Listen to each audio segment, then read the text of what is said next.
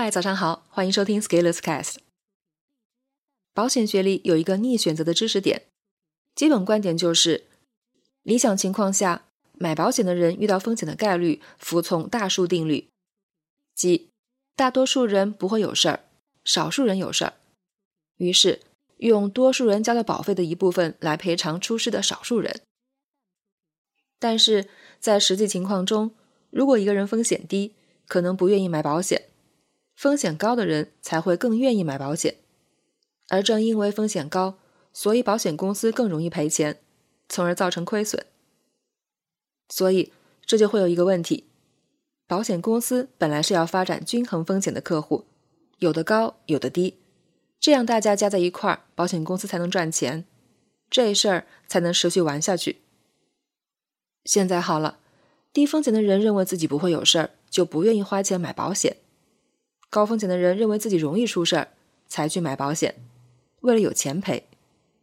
于是，保险公司就会聚集一群特别容易出事儿的客户，这就叫逆选择。这个原理在什么地方可以应用呢？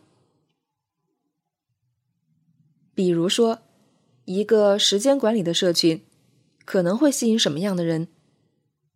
理想的情况下，我们认为会吸引到很多时间管理的高手。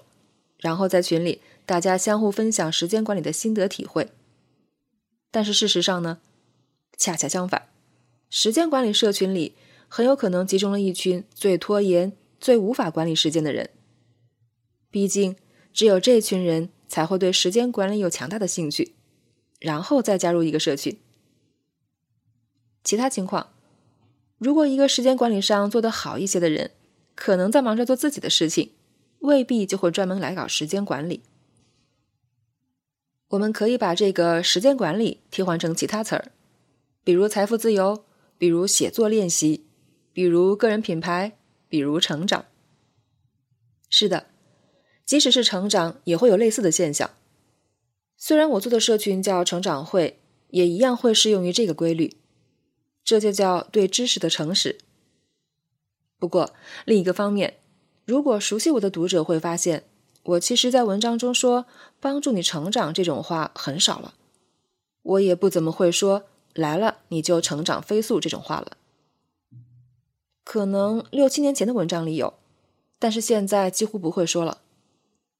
大概因为 S 老师的认知已经有了巨大的提升，所以很多人都不知道成长会是做什么的，也一直没有加入。这就正是我想要的。因为发挥了很好的过滤效果，抵消逆选择的效应，让真正能成长的人来嘛。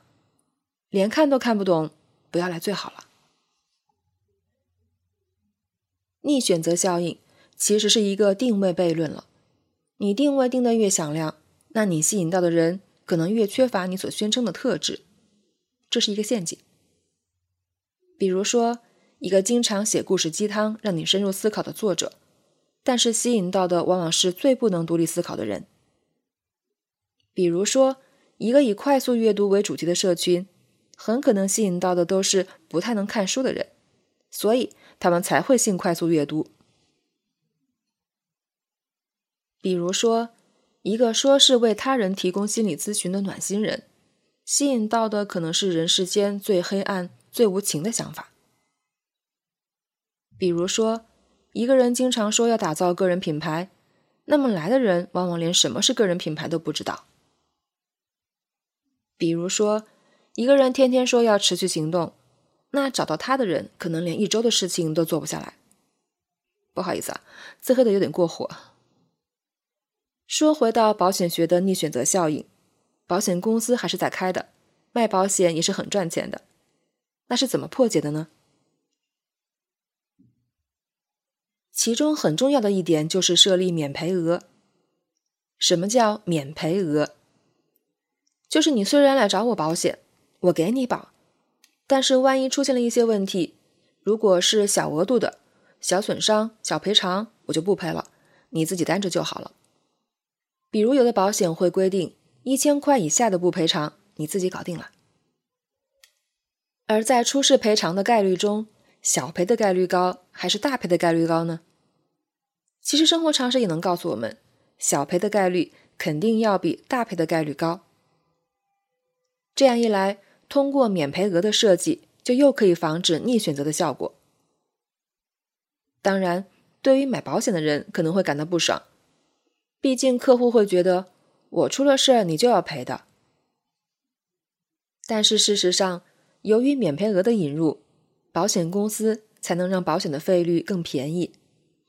否则，低风险的人买保险，就是倒贴给高风险的人，就更没有人买保险了。这个操作可以怎么借鉴，用来防止我刚才说的社群里的逆选择现象呢？你先自己想想，再看我的解答。稍微抽象一下就能理解，保险公司会遇到逆选择，本质上就是别人想把风险转嫁给你，自己成为甩手掌柜。而只有更有风险的人才更倾向于做这样的事情，而采用免赔额度的方式，本质上就是让对方自己承担风险，超过一定的界限，保险公司再来管。再推进一步，你说你可以帮助别人做什么，但是并不代表别人什么都不要做，别人还是要做点什么，然后你做的帮助工作才有效。再推进一步，就是自助者才有天助。所以我们在个人成长上也是要有免赔设置的，要自留风险的。明白这一点，我们可以少走弯路。于是现在我们可以有以下解决刚才所述问题的思路：第一，我们在宣传我们自己的时候，能不能不要那么赤裸裸、直勾勾？毕竟。过度的宣传会产生逆选择效果。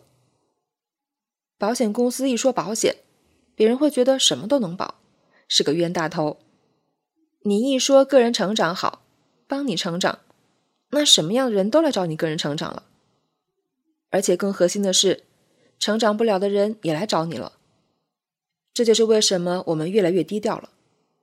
如果你都看不懂我们在做什么，说明你是那个可能根本不会有成长的人。第二，即使我们提供帮助和服务，也仍然无法做保姆。要让被帮助者自己做一部分事情，风险自留才能持续玩下去。所以啊，在我们社群，我一直在读书活动中逼着大家读书写作业，持续行动做事情，不写就要清退。这其实就是风险自留，就是自己干活儿、自己做事儿、自己受苦。因为如果不自己做事儿，自己面对一部分风险，那别人的帮助也起不到效果。第三，做真正正确的事情，克服困难，持续做下去。有的人做社群会因为正确的事情困难就不做，那样是不对的。比如，大部分人都害怕读大部头，这是正确的吗？经过思考，我们认为是错误的。因为大部头太有营养了，我们的主观会害怕。这不重要，只要这件事情值得做就对了。所以，我们不会因为怕大家不读书而主动妥协，说“那你们听书吧”。我们会说：“我已经做完了，你不做我就抱你出群哦。”当我们真正做困难的事情，做正确的事情，那些由于逆选择而来的人。要么来到了以后被改造，然后成长；要么因为压力受不了而离开；要么看到这阵势害怕就不来了。就像设置的免赔额一样，可以起到消除逆选择的作用。这就是为什么我会一直带着社群的小伙伴们挑战新领域，读很多书，做很多题。只有这样，一个以成长为名的社群就不会吸引一群其实不太可能成长的人。恰恰相反的，经过多年的摔打和训练，不掉队的人，即使做得差一些，也会由于长期的持续行动、刻意学习而成长起来。